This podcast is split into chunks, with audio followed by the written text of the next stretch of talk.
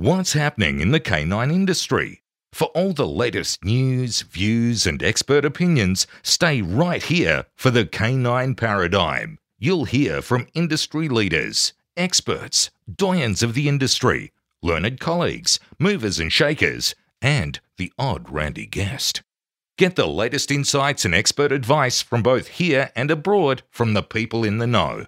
Now, here are your hosts, Glenn Cook and Pat Stewart. And I'm Lofty Fulton, and I'm out of here. Hey, Glenn, Yes. pop quiz hot shot. Oh God, here it comes. You're walking down the street. Mm. You're in North America. Yes. You suddenly find yourself in desperate need of working dog equipment. Right. Where are you going to get it? Canine Dynamics. Canon Dynamics. Yeah. Is that where, if you were in North America, you would get all your working dog equipment? Absolutely. Without a doubt. Why? The best. All round good guy. All round good guy. Got a, Mackler Point. he spells his name with a C and not a K. Oh, he must be cool. He must be really cool. All right, next question. Yes. You're walking down the street. Same street? No. Okay. Now you're in Australia. you can find yourself in need Yep. of dog equipment. Mm-hmm. Who are you calling? Hang on a sec. Let me think about it. Is he a buffet? Actually, he's half a buffet now. Yeah. Yeah. He's the fading buffet. He's the fading buffet. yeah. Yep. Okay, it's given it away. I call old mate Jason Furman. Yeah. From Einzer Wiener. Dog it's a winner. all right. All right. yep. One more question. Right. You are in Ashland, Virginia, Right. and That's you, very specific. you're walking down the street, yep. Which street? uh, any of them, A Street. Okay. And you meet a person Mm. whose dog's just being unruly. Their pet dog's causing them all kind of problems. Yep. Who are you going to refer them on to? Oh, the one and only Kindred Canine. Kindred Canine. Kindred Canine. Who runs that? Melanie Benware, Aha. the Prez. The Prez of the ISCP. Yep. The one right. and only. So, you would need working dog equipment in North America. Mm-hmm. Canon Dynamics. Need any kind of dog gear in Yep. Australia. Yep. Bullfed Central. Einswick Dog Quip. Yep. Need some pet dog in home. What does she call it? She calls it stay and train or play and train. Yeah, I think so. Yeah. All of that. Who are you calling? Kindred Canine. Melanie Benware. Thanks, guys. Yeah. Thank you very much for supporting the show. Love you.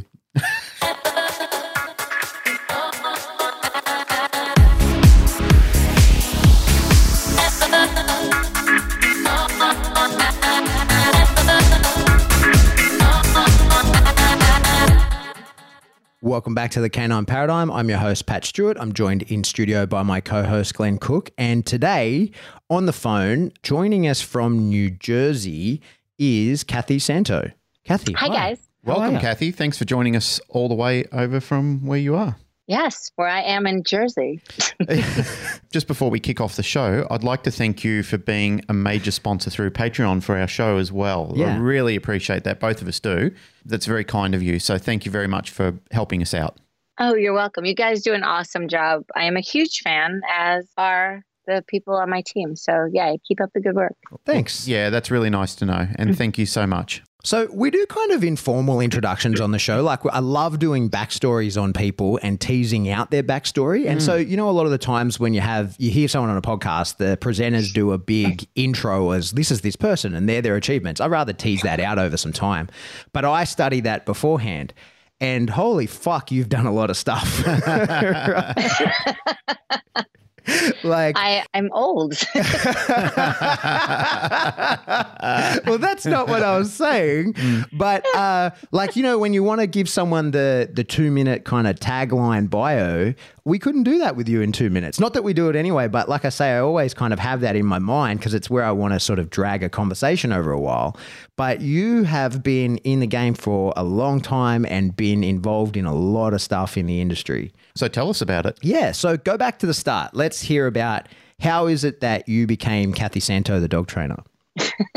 okay, so way back when I was five, I wanted to train my dog. And that's what my parents tell me that I just was connected to the dog. I would steal food out of the refrigerator to give it to the dog to make it sit and things like that. It was just weird that I had that compulsion. And as long as I can remember, I've been fascinated by it. So What type of dog was it? It was a Great Pyrenees. Hmm. Yeah. And so I would just trot her around on her leash and, and they let me because they didn't know body language. And I'm sure I was laying all over the dog, but she was a really good dog. So She put up I did it. all that. and I just always wanted to do that. And I didn't know any dog trainers. I had never seen a dog show, but it sort of stayed with me. And when it was time to go off to college, my parents were like, surprise, you're not going. We don't believe in it. You should be a secretary. And I'm like, oh, well, this is not going to happen. So they got me a job in New York City, and I worked for an insurance company for a year. And I came home one day and said, I gave two week notice and I'm leaving. So I got in my car and I picked up my boyfriend, who's now my husband at the time, and I drove to Atlanta. And the last thing my mother said to me as she threw a coffee cup at my windshield was, Don't you dare get a dog. Surprise. Surprise! I was not even in Atlanta an hour before I went to the shelter and got a dog. nice. and I found training classes, and I thought they were barbaric, and uh, I thought there has to be something better than this. And I saw people doing competition obedience, and I was like, oh, I want to do that. So they had this little mixed breed, and I thought, oh, well, I want to get a golden retriever because they look fun.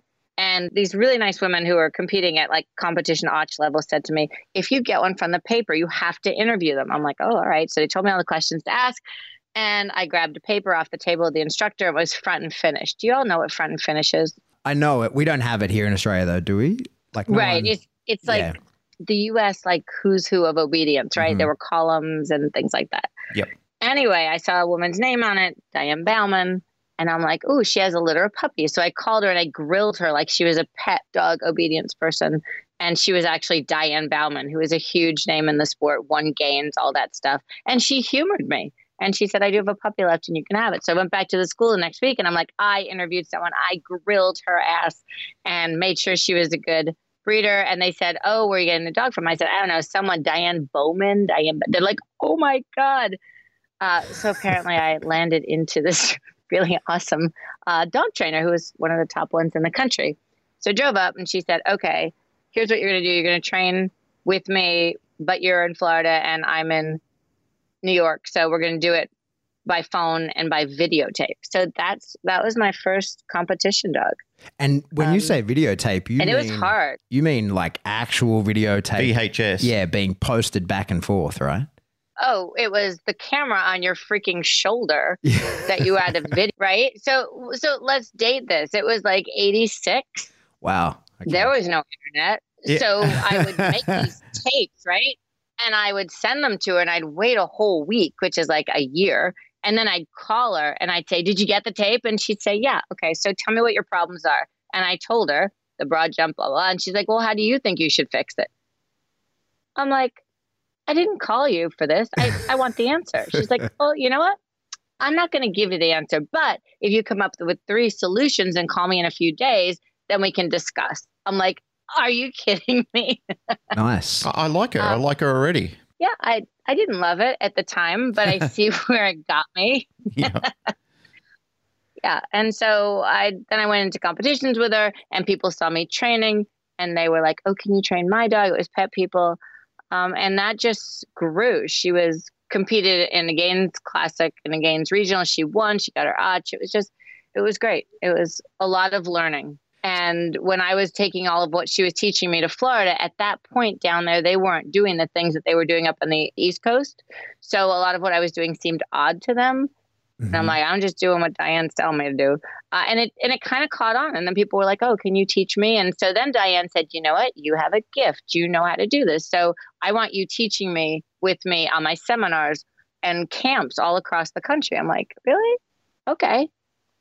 And so I was at these seminars, and these people were like 50 years old. They've been in dogs since they were in diapers. And here I am, my little ponytail. I'm like, Hi, okay, you're going to do this. They're like, Why? I'm like, I think it's just going to work. they were like, okay. So they rolled with it. And that was pretty much my start with competition obedience. And so, what was the training like then, Kathy? Was it sort of mostly leash work and sort of, you know, what we would call older school pressure and release kind of stuff? Or was it food and like how similar was the work you were doing then in the 80s to the work you would be doing now? It's completely different. Mhm. Um, but back then, the way I was doing it, through her and through then and it was great because it was hers and then my interpretation of her. So it's sort of you know you make it your own mm-hmm. a bit. Uh, i remember teaching this dog attention by holding her head up. Yeah. and like mechanically there was there was no food there was no toys which is actually why i moved away from her at my second dog. I moved on to people who were working with food because it interested me. But but even when i'm saying that i held her head up right? And i did all this with her.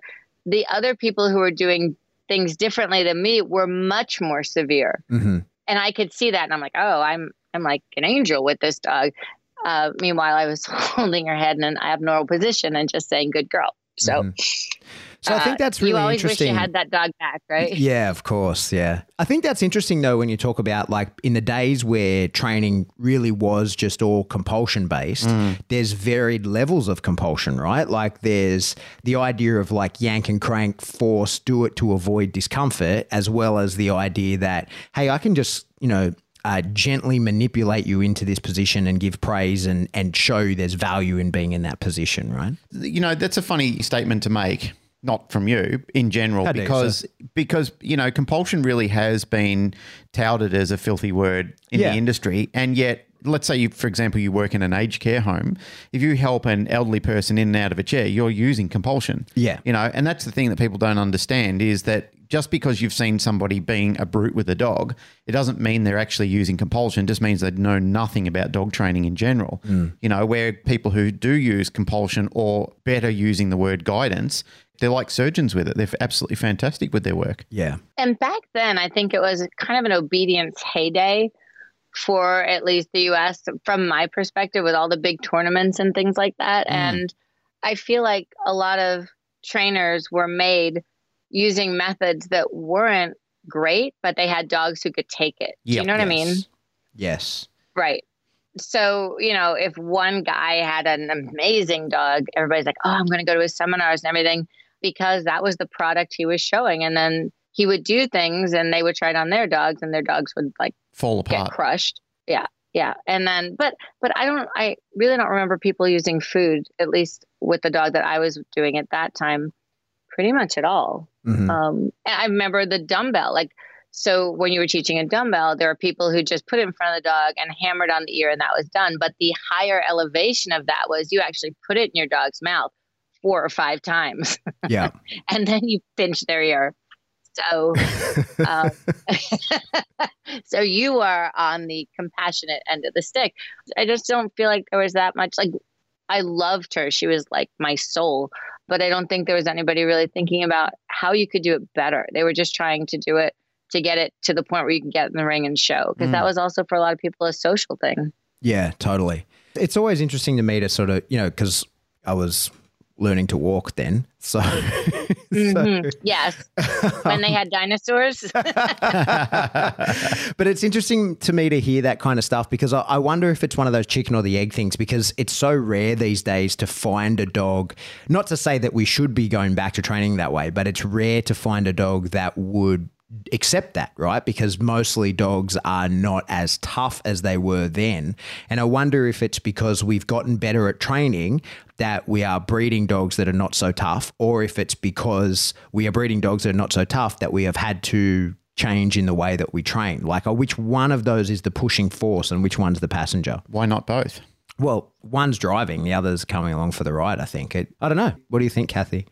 It could be either or. I tend to think that back in the day there were top big name trainers and they'd get a dog and they'd start it along and it would just not do it. And that dog would not be around anymore. It would go somewhere else. Yeah. So they did cycle through a lot of dogs. Breeding programs were built on dogs who had that toughness that you could get the wiffle ball bat and you know enforce a drop on recall. And that's what i saw when i went with my first dog from the shelter, I saw someone with a wiffle ball bat and the dog didn't drop on recall and she hit the dog in the head. I'm like, oh, there has to be a better way. Yeah. I'm my first dog, but I'm fairly certain that doesn't have to happen. Yeah. Yeah. and so I think that there, but there were dogs who could take that and they were brilliant in the ring and they had drive and they were fast and they were accurate. And so that's what people wanted almost a shortcut because you didn't have to have really any finesse to get the dog to do what you want. You could bumble through it and still look like a fairly good trainer and get good scores. Mm-hmm. And so when you're talking about you're traveling the circuit and competing, it's all AKC stuff that you're talking about, right? Correct. I mean, there was some UKC and CKC and ASCA, the um, Australian Shepherd Club, but mostly I competed in AKC. And so forgive us, was, forgive my ignorance, but what's the difference between AKC and UKC? AKC is the American Kennel Club. Mm-hmm. But like in what they do, like is there a stark contrast or it's just a little bit different? I think UKC accepted different breeds, like maybe the AKC hadn't accepted yet. Right. Um, I'm thinking, and this is way back, so I'm thinking like the American Eskimo. I think it was in UKC, but not AKC. Okay. And I think maybe the UKC trials were a bit more lenient. Um, AKC, and I think that's what attracted me to that because I was coming off, and you probably don't know what it is. Drum. I was coming off drum corps and winter guard, color guard, and so that was really a competitive thing. And so I think that's what drove me to this because the precision of it, I loved it. I loved that you had to have accuracy and the dog had to be animated. It was like all these things that you had to do together. And so when I started competing, I knew that I just wanted to win. and it wasn't like against somebody. It was just like I wanted to hit a 200. I wanted that. That was my goal. Right. When you say drum corps and color guard, is that what I'm imagining in that this is like marching band type stuff? Yes, but like on steroids. Yeah. oh, wow. DCI. Yeah. Yeah.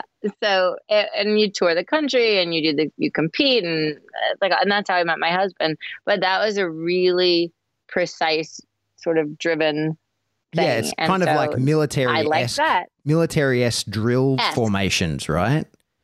But you know what? If you looked up DCI.org and you saw what they did, it would just blow your mind. It, it's completely different than what you think. Most people go, oh, marching band, but it's kind of like more like drumline, maybe a little bit more. But it, it was the same thing. Like if you had a toe out of place, you Yeah, you it's a precision event, weapon. right? Yeah, yeah. So this to me was like, oh, I can do that. I have this dog. I love dogs, and we can compete this way. Nice. And so you got your second dog and you started experimenting with more motivational techniques, right? Correct. So MH, that was my second golden. Uh, it wasn't working out with the way I was training with Diane, and I'm like, you know what, Diane, I like she loves food, and and I think I want to do this, and and and Diane actually and I had written a book together, so there was it was, you know, quite a relationship. And I was like, I just, I, I want to use food. I want to play with toys. Like, what do you think? And she's like, that's not what I do. And so we agreed amicably, you know, I'm going to go this way. She's going to go this way. And so I'm like, well, now I've gone this way and where do I go? Mhm. so somebody was telling me about a trainer named Terry Arnold, and I had just moved back to the Northeast. And so she lived in Massachusetts, three hours away. I'm like, well, I'm just going to get up at five in the morning and drive three hours to spend an hour with her to drive three hours home because that makes sense to everybody. and that's where I learned about food training and how she used it. what year was that? That was 95. So Okay. my son was two because we moved out of Florida because we really wanted to be back up north. And so we moved when he was two, and that was right around that time. I think that's the year that it really started to kick off. Like we started to see like that paradigm shift occur in Australia around about 95 as well. And it was really sort of Karen Pryor esque introduction. Obviously, some people went straight to it and they adopted it straight away. And other people just thought, oh, no, you're a sissy if you use that type of work. And I say that because obviously I'm embarrassed of not embracing it or not even be willing to look at it way back then, but that's all we knew. We knew compulsion back then. It was a hard transition for us because we thought that, you know, like training dogs with food was really doing them a great injustice.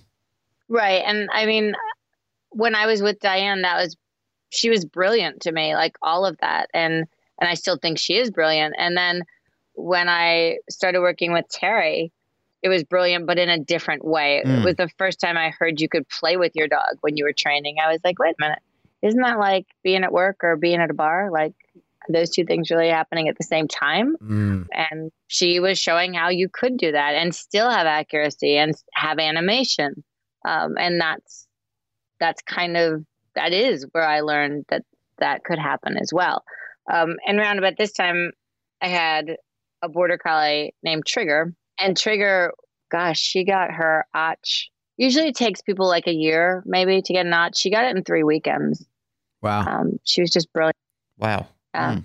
And then like a year and a half later, she died of a heart defect. I was like, wow, Uh, okay, so I'll just grow another heart now. And that's when I took a step back from all of it. I'm like, I'm taking a step back. I just, I had, and I had my daughter at that point. So that now we're into 96, 97.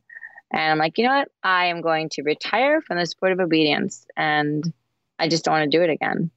So then my husband's a chiropractor. So we're living in the house he grew up in because it has a chiropractic office. And I was out in the back just with the dogs. And one of the patients stuck their head through the bushes and said, Oh my God, I heard you're a dog trainer. My dog is peeing on the rug. Can you help? I'm like, Okay, just here's my number. Call me and I helped her. And then she told two friends and she told 12 friends. And in like a month, I was back up and running. And then I was, and I was training full time, probably more full time than I'm in Florida. And in Florida, they had me flying back and forth every couple months to teach my students that I had left when I moved back. And then when this started up, I'm like, I can't, until cloning happens, I got to pick one. So it was easier to pick Jersey, especially because the kids were young. Mhm. And that's when it all started. All of the pet training that I started to do. I mean, I did some in Florida. I was working in a shelter. I was doing temperament testing. That I have to tell you, working in the shelter, that's a real trainer for you because Mm. you walk in the shelter and there's an index card and it says, "Oh, Fluffy, he was given up because they're allergic," and you go, "Oh, hey, Fluffy," and you get in the run with him, and he's like, "You know what? I'm going to cut you." Like, "Oh, they were allergic to dog bites. That's why they gave him up. You're like, "Shit, these people are lying." yeah. And I was Fancy like, that. 19 at the time. I'm like, this is terrible. So, but the good thing from that was it really helped you cut your teeth on body language because it's a self preservation exercise. Yeah. Um, so, so then, so that it set me up for being in Jersey and then doing a lot of the pet training that I did. So that's an interesting progression. I remember we talked about this when we were together that most people kind of go, you know, their entry into pets, into training is through pets and then behavior modification and basic pet obedience. And then they get a taste for it and they go on to want to compete themselves.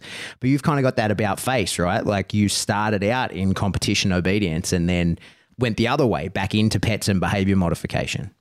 I did. And it's such a weird progression. You're right. I don't know. I think I was just so over. I think I trained this dog, Trigger, who is such an amazing animal, and I put my heart and soul into it. And it's like, it's like having, I don't know, a portfolio of art, and somebody just throws it in the river, and you're like, I'm too tired to do it again. I'm Mhm. too broken. I just, I'm not going to do it. And knowing that probably you'll circle back to it, which now ironically I am, but a hundred years later. Um, but I just I needed to walk away from it. And there is some kind of guilty pleasure in working with pet people who the dog sits and they're like, Jesus, this is amazing. Where you had a school in Florida and my students were like, he sat, but he was a quarter inch off and I need 17 hours of lessons this week. And I've got to win this trial. And as much as I love that, this just felt like, oh, this is nice. It's like a warm bath. I mm-hmm. can I can do this easily and make changes and save dogs and help people. So it was a good fit for the time. I think, you know, everybody draws their pleasure from different places, but uh, I, I 100% agree with you on that. Like, I really love coaching people on, you know, precision stuff and competition type obedience. That's really what I like talking to people about. And I love seeing people do well. You know, just recently, I'll give her a shout out. Uh, Tossie just did a, um, a BH with a pitbull, right? And I was, you know, that's amazing. And I watched all the footage and I was like, wow, this is really good. And it's very satisfying. And I know she felt good about it. And all I did was just give her like a little pep talk prior to it. Like she's done two years of training with this dog and, and has a club all around her. But that for me is very satisfying. But it is kind of like, I mean, if the dog had failed, it kind of would have been no big deal as well, right? Whereas when you're dealing with behavior modification stuff, when you know this dog's getting the needle unless I can mm. figure it out, and then you do figure it out and you save that dog's life, it's a different satisfaction. Not that one is any better than the other, I think, but it is different, you know, like you go home feeling differently that day. Gains are gains. Yeah. Mm.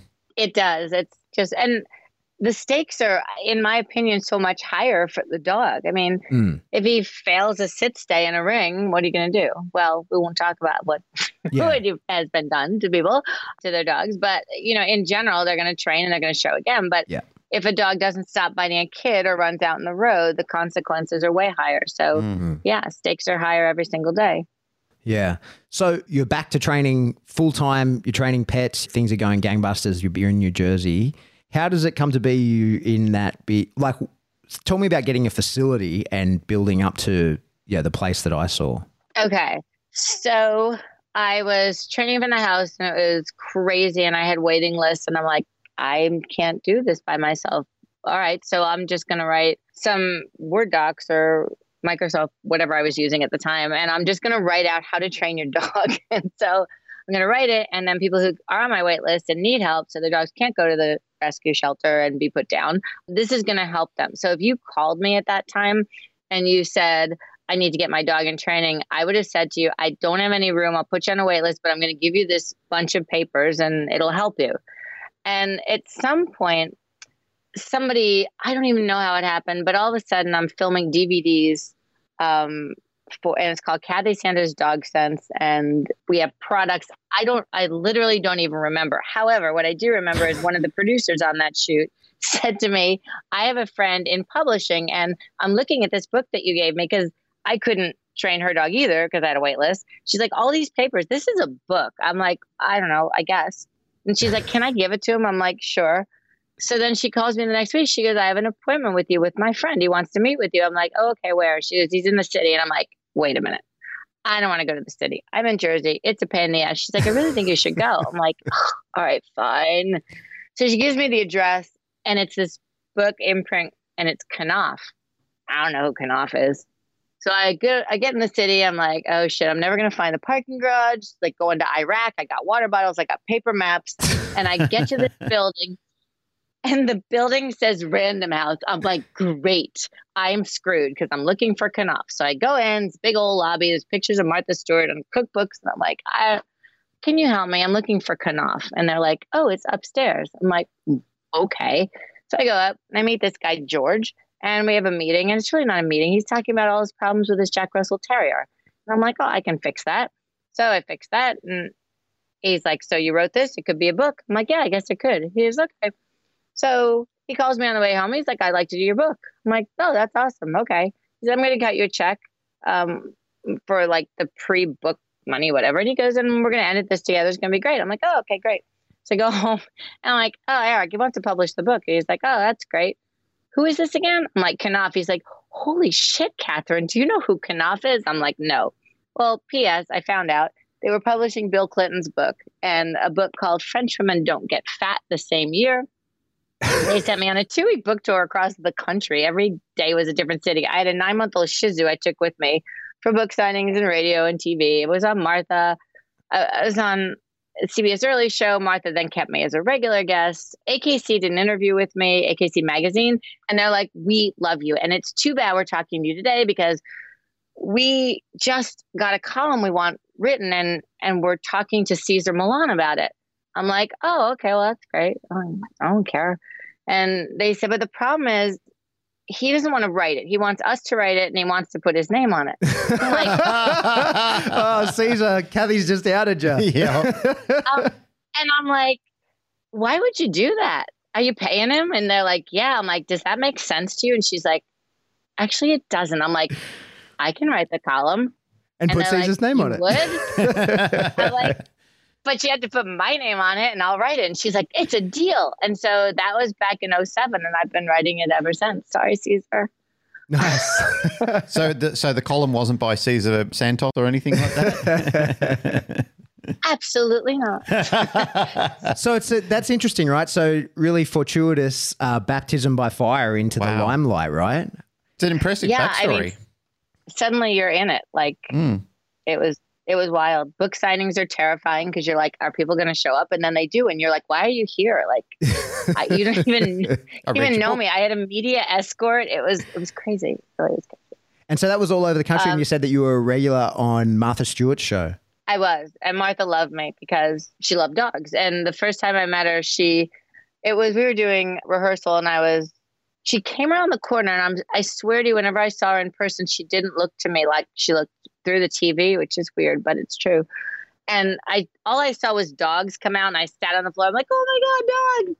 And then I was just playing with them. They were Frenchies. And then I see these shoes come up and I hear her voice and you know it's Martha's voice. And she's like, Hello, are you Kathy? I'm like, Oh my God, Martha, I'm so sorry. I said hi to your dogs first. She's like, No, that's why I like you.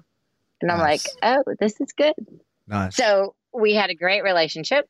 And through that, Good Housekeeping said, Will you be a contributing editor uh, for a column we want called Ask the Dog Shrink? And I said, Okay, which is what I say to everything. then IAMS came to do a video series, and I'm like, Okay. And then Martha came to me and asked me to do a Sirius radio show for them. And I said, What? I said, Okay. But when I went to my people at House Beautiful, which is a different, they're not the same. It's um Hearst is House Beautiful. And then there's Martha. And her said, You know what? We don't want you to do that because it kind of mixes brands. You can't do that. And I'm like, Oh, okay. So I said, Sorry, Martha, I can't do the show, but I can still be on TV. And it was fine. So, anyway, that is what I think propelled the amount of students I had, right. even stratospheric. It was just crazy. You're thrust So into the then- limelight. Mm. Yeah. Now I'm like, I couldn't do it before, and now I really can't do it. And cloning doesn't appear to be successful with people, so I better get a space. hey, while I think of it, when we're done, have you had any clips like on YouTube or something of you on Martha Stewart? Is there something you can send us? Yeah. Can you send Yep, us that? have a I'm gonna. I'm gonna put it in our group. Yeah, for sure. It's a very impressive backstory. So you set up a space. Uh, is that the current place you have now, or have you moved? No, that was a space in Ramsey, and it was a thousand square feet, and it used to be a video store. And I had a very good friend who said to me, "Video is dead. I'm going to give you this space, and I'm going to help you by giving you a few months free and a big TV, big screen TV, which is lovely." I'm like, "Oh "My God, thank you." Um, and so suddenly, I had a month between going in there and where I was at that point, and I had no website, I had no lesson sheets, I had no business plan, I had what I don't know what a business is. People gave me checks when they finished a lesson. so, uh, and I want to say there's no internet, but I know there was. But it was just like I didn't know where to go to get help. I'm like, well, I better fit for this thing. So I had somebody who knew how to do a website, and they made me a website. And I decided I was going to do sell this classes in packs of six because I thought if I got that money up front, then I'd be able to pay my rent, which I'd never had to pay before. Mm-hmm. Uh, I liked the idea of open enrollment because I thought people could just jump in whenever. And then I started the business. And I'm not, I wasn't used to at that point just being accessible to people all the time because they'd always called me to set up an appointment. So the idea of bumping around in a space by myself and anybody could open the door and go, Hey, how are you? Um, tell me about this slightly terrified me because I didn't understand it. The, Mm. the social aspect of it was going to have to be. So I started training, and it was evident within the first month that this was going to be really good. I initially started with just training, and then somebody said to me, "Oh my God." My sister called. She just got dropped off at the airport early. Like, I have to go get her. Can you watch my dog? And I'm like, okay. So she left, and it was me and the dog. And I was like, mm, I could throw a ball. I could take you for a walk. So I did. And then she got the dog later and called me the next day and said, Oh my God, he was so tired. Can you take him again today? And I was like, Okay.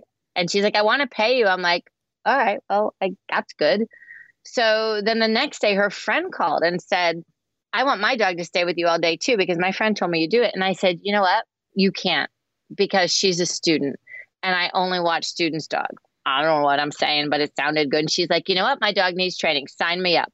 Perfect. I'm like, oh, this is how it works. So from day one, when I started doing daycare, I just wanted dogs who were in training. I wanted people who wanted their dogs to be better. I wanted my team to be safe, the team that I didn't have at that point. I wanted me to be safe.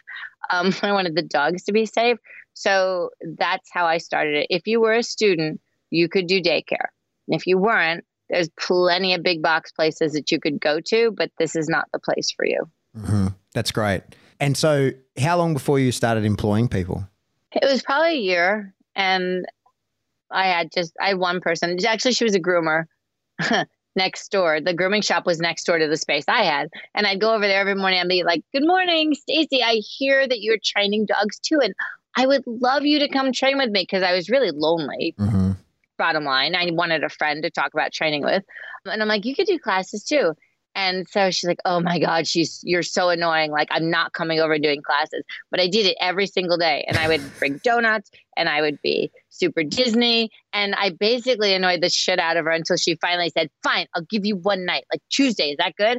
Like Tuesday's great. That's awesome. That's what I wanted. And so here we are, so many years later, and she's teaching full time still. She's still with you. Perfect. Oh, Hooked that's her cool. in Yeah. still with me. Um, and then I sort of developed a team over time, and I didn't know how to run a team, and I didn't know how to run a business, but the lights were on, and people kept showing up to work. So I figured, well, people are getting paid.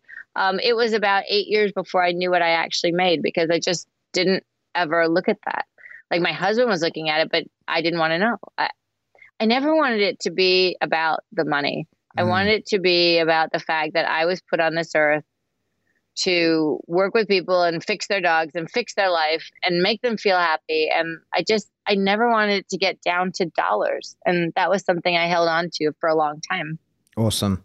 So tell us about your current setup pre COVID, because we're going to talk about what you did during the start of the pandemic and how you've kind of reshaped. But let's pretend it's October or November or whenever it was that I was there, because Okay. you had one of the best run facilities I think I've ever seen. Like it was clockwork, everything ticking over, beautiful facility, well set up, well managed, but amazingly run.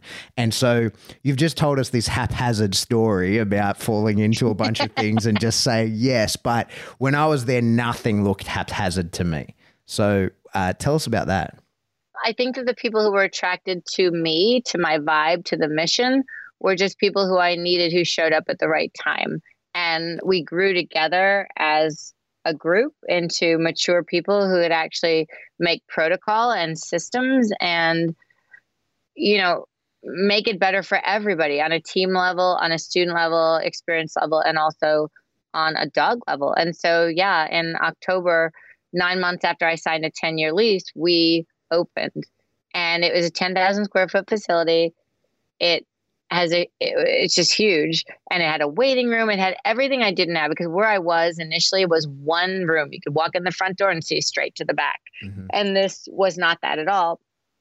And even when you were there, I was talking to the landlord about getting the other side, which was another uh, 6,000 square feet plus a yard. Like that was my thing, that yard. I needed a yard. Mhm. And it had an old dilapidated garage, but I had plans for that. I was going to turn that into a grooming shop. And he said, Well, Kathy, there's a child daycare there. I'm like, It's okay. They're going to move soon. And he was like, Okay, but I don't think so because they signed a 10 year lease. I'm like, It's okay. They're going to move. And like a month later.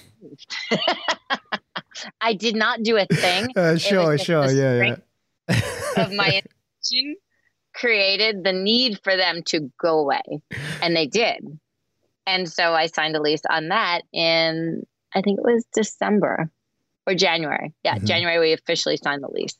And so the business looked like it was daycare, uh, but still only for training clients, right? Correct. And Yes. So it's only, yeah, and retail and classes. We're doing 40 classes a week. yeah, uh, but and so you were you do like day stay training as well, right? People drop the dog off, you're training it throughout the day, then you do handover. Yep. Yeah, tell us about all that.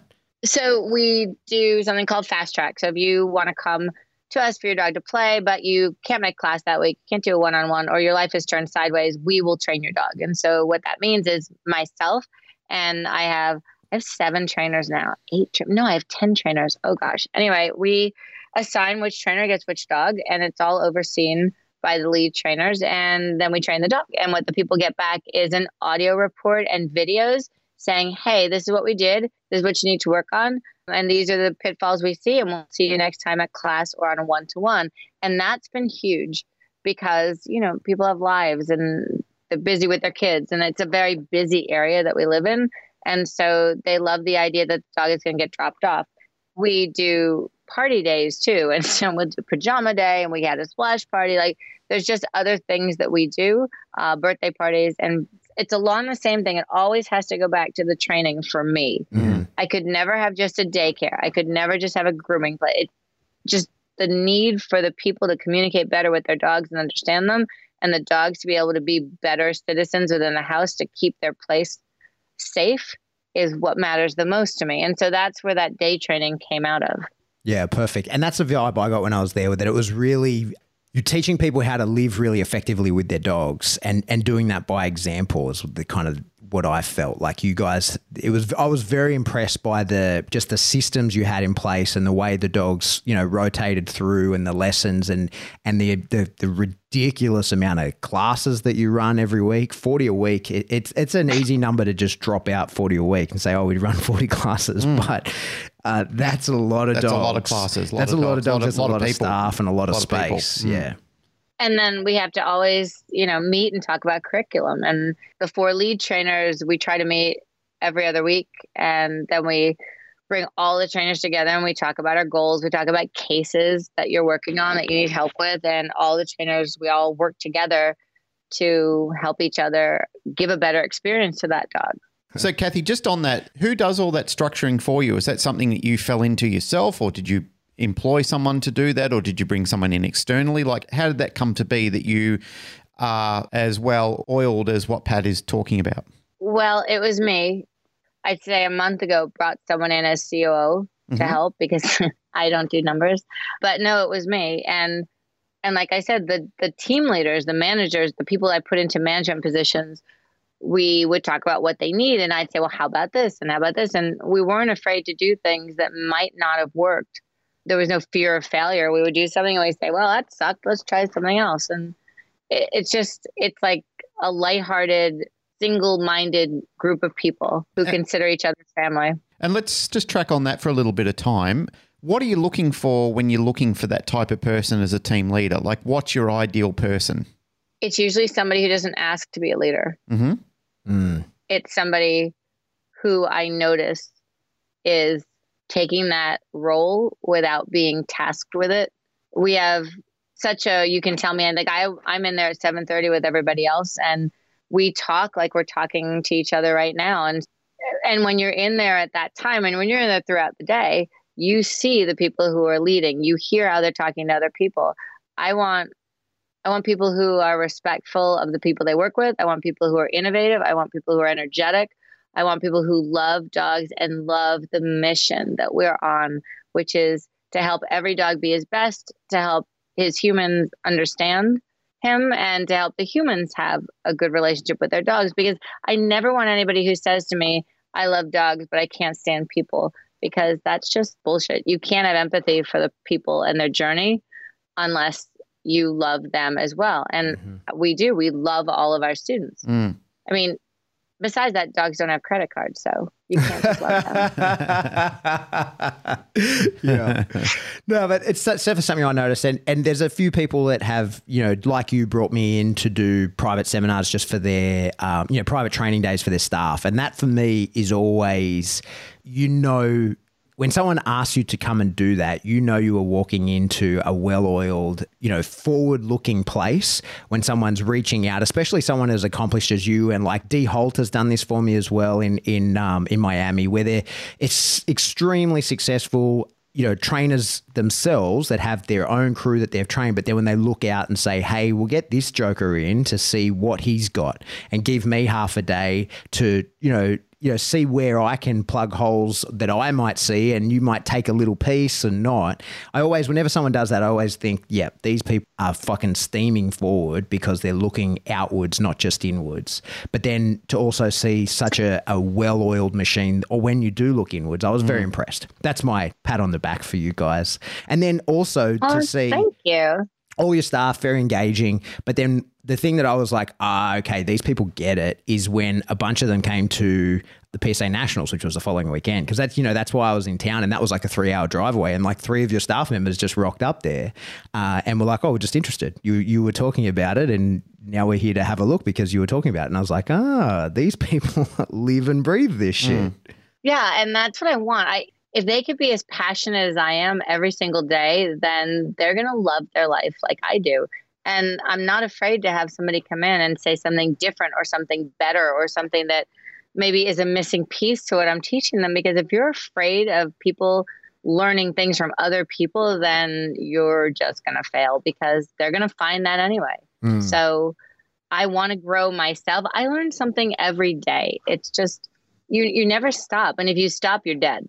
Yeah, that's interesting to hear you talking about that. I run a lot of very large facilities over here in Australia, and it's always interesting for me to hear other successful people talking about their business model and the structure and what they see in people and what they would do differently and so forth. Because we do travel the world and we do talk to people. You know, we've been over the States quite a, a, lot of times, my employers and I, to actually go and see what, you know, especially in America, we've been to pet boarding and daycare seminars quite regularly over there. You know, like I'm act- actively involved. I'm on the board of directors for ISEP. So I, I ask a lot of the people what they're doing. And, you know, I'm always interested in hearing what other facility owners are doing or business owners are doing. And, that topic you made about watching your staff and seeing them rise to the occasion. Like I watch my own staff and I think to myself, you know, are you just doing this as a job? Are you just doing a nine to five or, or are you, you know, like what are you doing with your own dog? Like what inspires you? And I've seen that in other people, you know, they might be good at business, but they've just got some people really love it and some people just do it. And I totally agree with you. I think the right people who should be in the elevated positions are the people who just can't get enough of it. You know, like they just eat into it all the time. I think that's important for a lot of international and national business owners to be able to see that and reflect in that in their staff as well. Because especially a lot of new people who are signing up into all of this, they just don't know what to look for when they're trying to bring staff on board. So you talked about your project where you're saying you're fast tracking. No one really helps business owners, especially in this space, fast track their staff as well. Yeah, I totally agree. And I never get twisted about needing somebody who's not there yet. Like if I need a manager, I need something. I just have such great faith that they're going to show up. And so I just sit with it and don't, I don't tear my hair out. I don't talk about the lack of it. Like, I just know, like, that person will show up. And sometimes it's in my staff ready. And sometimes they walk in off the street and I'm like, oh my God, I've mm. been waiting for you. Get a shirt on. You're ready. nice. Yeah, there were times where, again, just listening to you speaking, and I was, I was thinking to myself, there's times where I've tried to hammer square pegs into round holes I thought I was doing the right thing by trying to mold that person into a job. And then I it finally dawned on me one day, what am I doing? Why am I trying to force this person to be something that they don't want to be? Why don't I just give that role to somebody else? Like take the burden away from that person because really they don't want it. You know, like I can see it in them that they're a capable person, but they don't want it.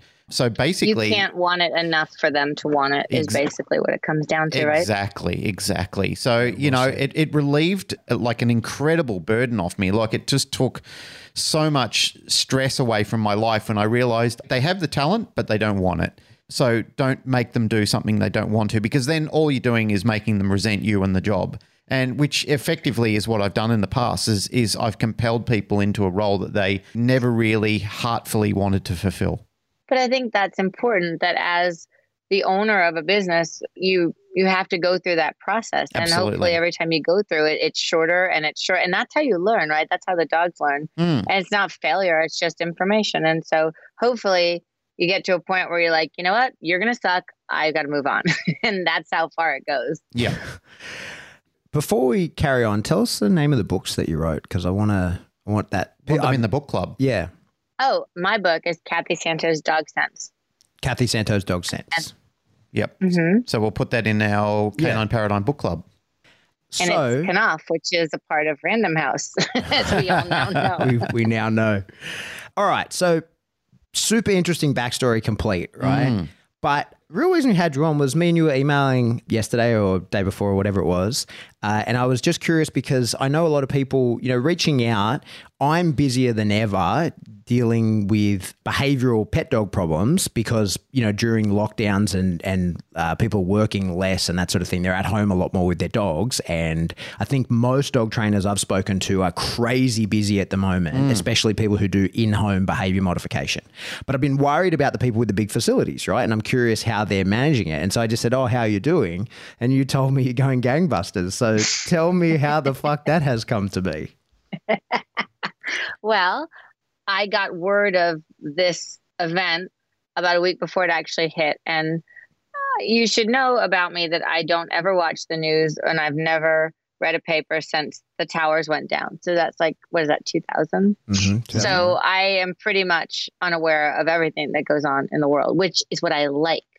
My husband knows if there's something that I need to know about, like important, that's going to impact me personally, let me know. If I can't fix it with dog training, I definitely don't want to know. And I'm pretty happy that way. Yep.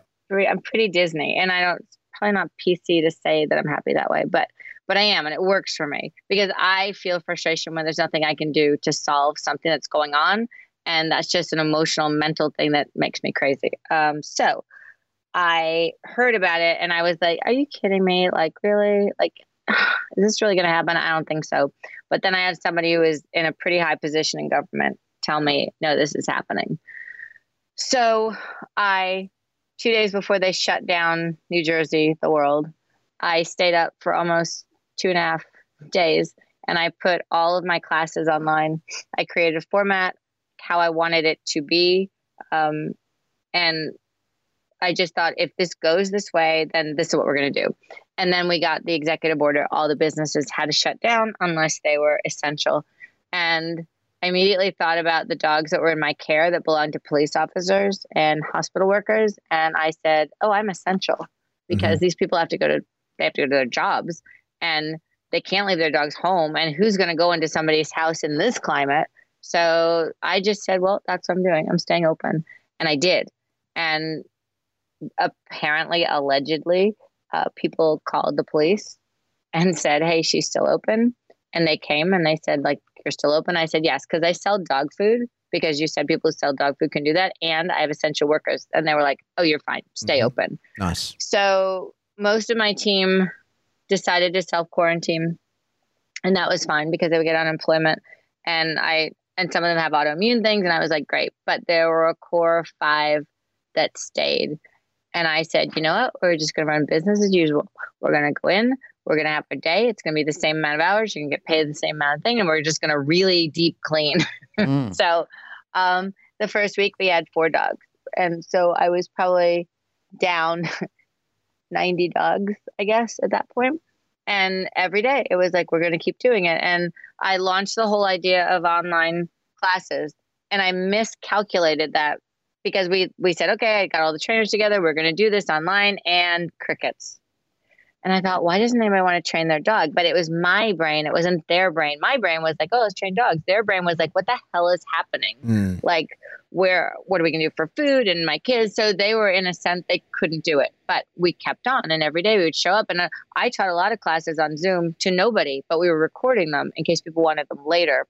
Mm-hmm. And so after a week, people started to say, can we drop our dog off? Because he's driving us crazy we, we'd rather drop our kids off and our husbands off, but what about the dog? And I was like, yeah, sure, we can do. And then the craziest thing started happening. People were calling for in home lessons, which you would think would be no, but I started doing 15 to 20 hours a week of that. Mm-hmm. You know, and you suit up and you go in. And then they started coming back in. And then we started doing free Zoom calls. And then we started doing free lessons and then people started coming back. And never once on social media did we talk about the crisis. We talked about the positive like we're having fun. Look how much fun we're having and we're really safe and we're cleaning and now we're going to do curbside pick up and drop off. It just sort of picked up and then people started getting new dogs and they're like will you come to our house and train the dog? We're like yeah absolutely we will. And it's grown there was one point and and i said this to my team I'm not afraid. Like, I'm going to stay here. If you guys don't want to be here, I'm going to be here for the dogs who need me. And they were like, no, we'll stay. And so you say that, right? And then you get the test. And the test for me came five days after the world shut down. And it was a phone call from a student who asked if I would board their dog, their mother's dog. And this person had been a long time student for a while. And I said, okay, sure. And they're like, will you pick up? And I said, sure where where do your parents live? And they she gave me the address and then she called back and she said i need to be honest with you. My parents were both taken by ambulance to the hospital and they're positive for covid. And the dog is in the house in a crate and nobody will go get him. And at that point people thought that there was contact. You know if you touched a surface mm-hmm. nobody really knew right? It's early days so they yeah. that was really early. Nobody knew anything. So they said the neighbors won't go. Everybody's telling us 72 hours until they'll go get the dog, and he's in a crate. So you're like, well, this is putting my money where my mouth is, isn't it? I'm not afraid. I get this fucking dog out of his crate and I'm going to go in and do it. So I had my gloves, I had my bags on my shoes, I had my Disney rain poncho because that's all I had. Please tell me you took a photo of this get up. God, no. And it was pouring rain and I had a mask and I got there and I got out of the car. And the first thing I saw was the trash can with the lid upside down. And in it were all the masks and gloves from the ambulance workers who'd come in. Mm. And that made it semi real. Mm. So I'm like, oh shit, we're just going to get in. We're going to do this. Right. And I'm trying to punch the keypad and gloves, hello, don't go through the keypad. You can't, it doesn't touch it with the digital thing. I'm like, mm-hmm. damn it. So I had to take my finger out of the glove and do it. Door goes in, I go in. And it looked like a crime scene because all I can imagine is the ambulance workers with the gurneys were rushing and there was an end table turned over. There was Gatorade all over the table. It, it was just very surreal. Mm. So I'm walking through the house going, up, up, up, up, up, because I've never been in this house. Like, I wonder where the dog is. there he was in the crate going, dude, I got to get out of here. I got to pee. So I'm like, okay, shit, there's his leash. I really shouldn't use his leash. He's wearing a collar. Probably should ditch the collar too. So took him out of the crate, took off all his belongings, held him like Simba from The Lion King, put him in the crate, shut it, took off all the stuff. My Disney rain ponchos was it? Left that in the trash bin drove home, went back in the house, got more gloves, went to the crate, took him out, put him right in the tub, bathed him like 12 times,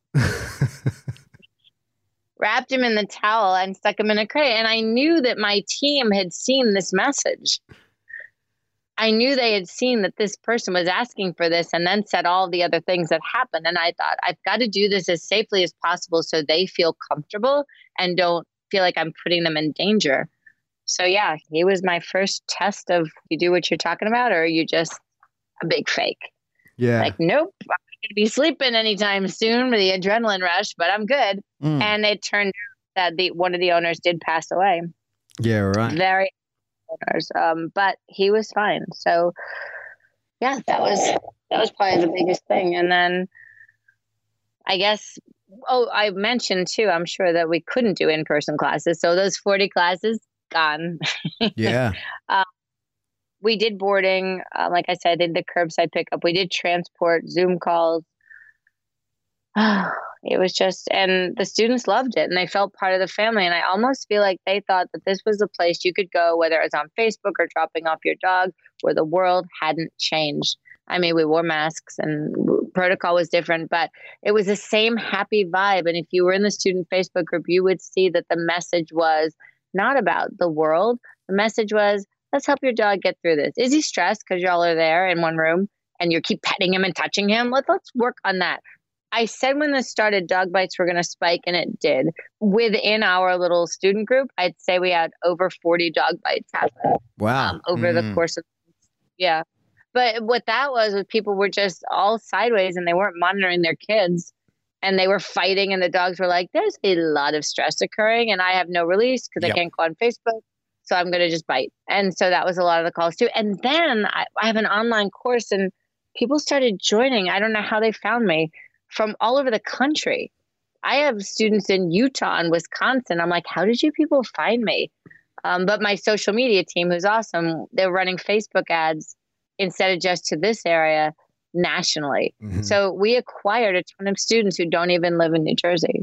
And then the team came back little by little. By May, everybody was back on board. We were overflowing. The people who weren't back had been replaced with dogs who were new. And we all looked at ourselves and said, we just doubled our business. And where are we going to put them? Wow. But the other side of the building was then going right into construction. So we opened that side. Our grooming shop was built we have that big yard. It has AstroTurf in it. We have a new parking lot on the other side of the building, and we've increased from 10,000 to 18,000 square feet. We have a water treadmill. We're starting a program for kids with autism. It's a not for profit. And just, I just have my blinders on and I'm just looking straight ahead and looking at all the dogs who need us and the people who need us. And we're doing it. Good for you. Mm. And it's a funny one looking back to understand that, you know, going in to get that dog, you probably weren't in a lot of risk knowing that now. But at that time you That's didn't know that move. it's a big it's a yeah exactly it's a ballsy move to go in there and do that and so good for you and and I'm I'm really happy to hear that you were able to adapt we spoke about this when it was all kind of starting that you just got to figure it out and and some people we got a bit of flack over that. Some people are like fuck you figure it out like i'm losing my job. And i'm like yeah man but like you've got to you gotta can't adapt. sit on You've- your hands. You got to do something. It's a shitty situation. We're all in it and you got to work. You got to put in the effort. You got to figure it out and and and maybe you have to change industries or completely change what you do. But you know we've all like you got no other choice. You, Hmm. you can be helpless or you can help yourself. Well, that's one of the interesting things that I had a conversation with some of our staff. We were talking about the same sort of thing because a lot of us are worried. Everyone was worried. There was no dress rehearsal, you know, and we've gone through this whole thing before where we were all saying we had no plan. We people are looking for leadership and people to answer questions, and that happens in crises in any event. But we had a team meeting here, and I said to the staff, "Look, we've just got to." follow the nature of a dog and a dog is very adaptive and that's what we've got to do too we've just got to look to adapt where we can so much like you kathy we changed our model from boarding because we're a tourism based company and you know like at christmas every year we're looking after well and truly you know like up into 1500 dogs and cats at all our facilities Wow. yeah, well, I mean, we've got five facilities, so there's a lot of space that we fill over that at point in time. But we could hear the cricket singing as well when all the tourism started drying up and the planes started parking on the runways and they started shutting down our borders. So we pretty much switched into the same gear. We thought we have to change it to training and daycare. And that's pretty much what saved our business. That made an about turn for us because at some of our facilities we're knocking people back, which is good. It's a mm. it's a good problem to have. Right. I mean, I remember like a 30 second blip where I was like, what the hell am I going to do? I just dumped everything I had into this.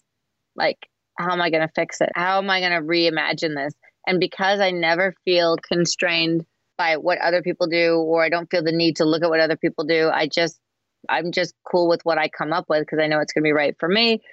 I said, okay, this is what we're going to do and I can't lose this mostly for my team and mostly for the students and their dogs. I mean, that's what you fight for. You fight for the people who need you because when you have, and I only have 40, I'm sure you have a lot more, 40 ish people on payroll. Those are families. Those are people who are counting on you to figure it out. It's that fit mentality that you have to have. And I feel like I've always had it. And this was certainly the biggest challenge I've ever had.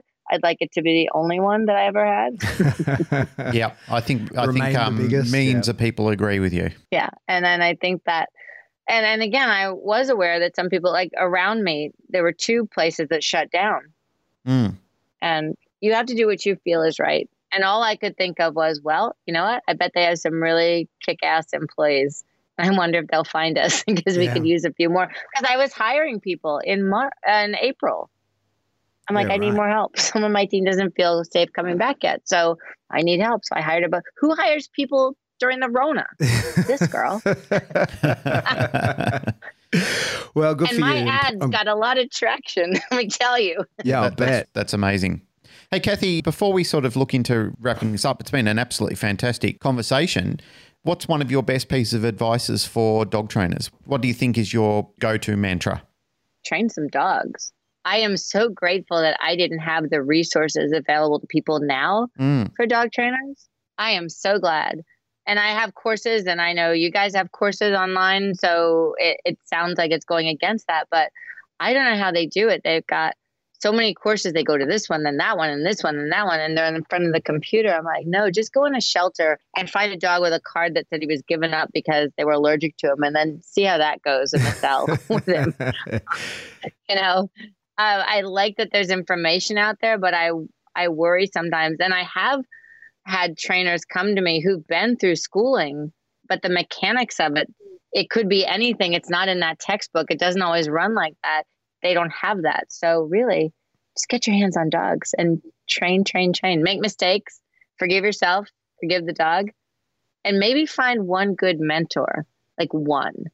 Don't get eight of them yeah because you're hearing it in different ways. Do you know what I'm saying? Yeah, yeah, that's great advice. I think that that's something we've spoken about a few times on the show is people who Mentor hop. Uh, yeah, and don't commit to anything and will tell you that, oh, that doesn't work and that doesn't work when you haven't actually seen it through. You haven't seen the endpoint, so you don't really know whether it works or not. And, and you're dead right. There's so much information out there that it can be really difficult for people to commit to anything because there's so many competing things available.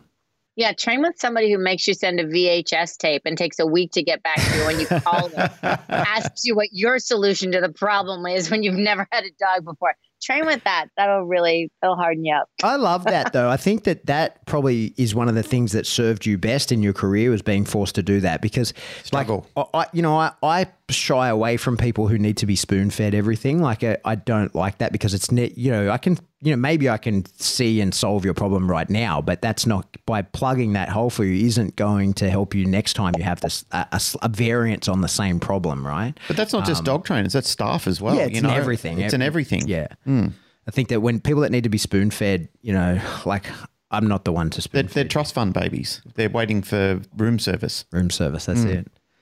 Hey, Kathy, Agreed. thank you so much for your time. Really appreciate you having a chat with it. It was so much fun. Thank you for having me.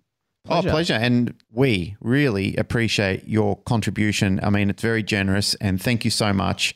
You know, like you've always been very kind and it's wonderful to hear your backstory because I didn't know too much about you until, you know, Pat sort of said, Oh, we've got Kathy turning up on the show. And, you know, like he gave me the elevator pitch in the kitchen.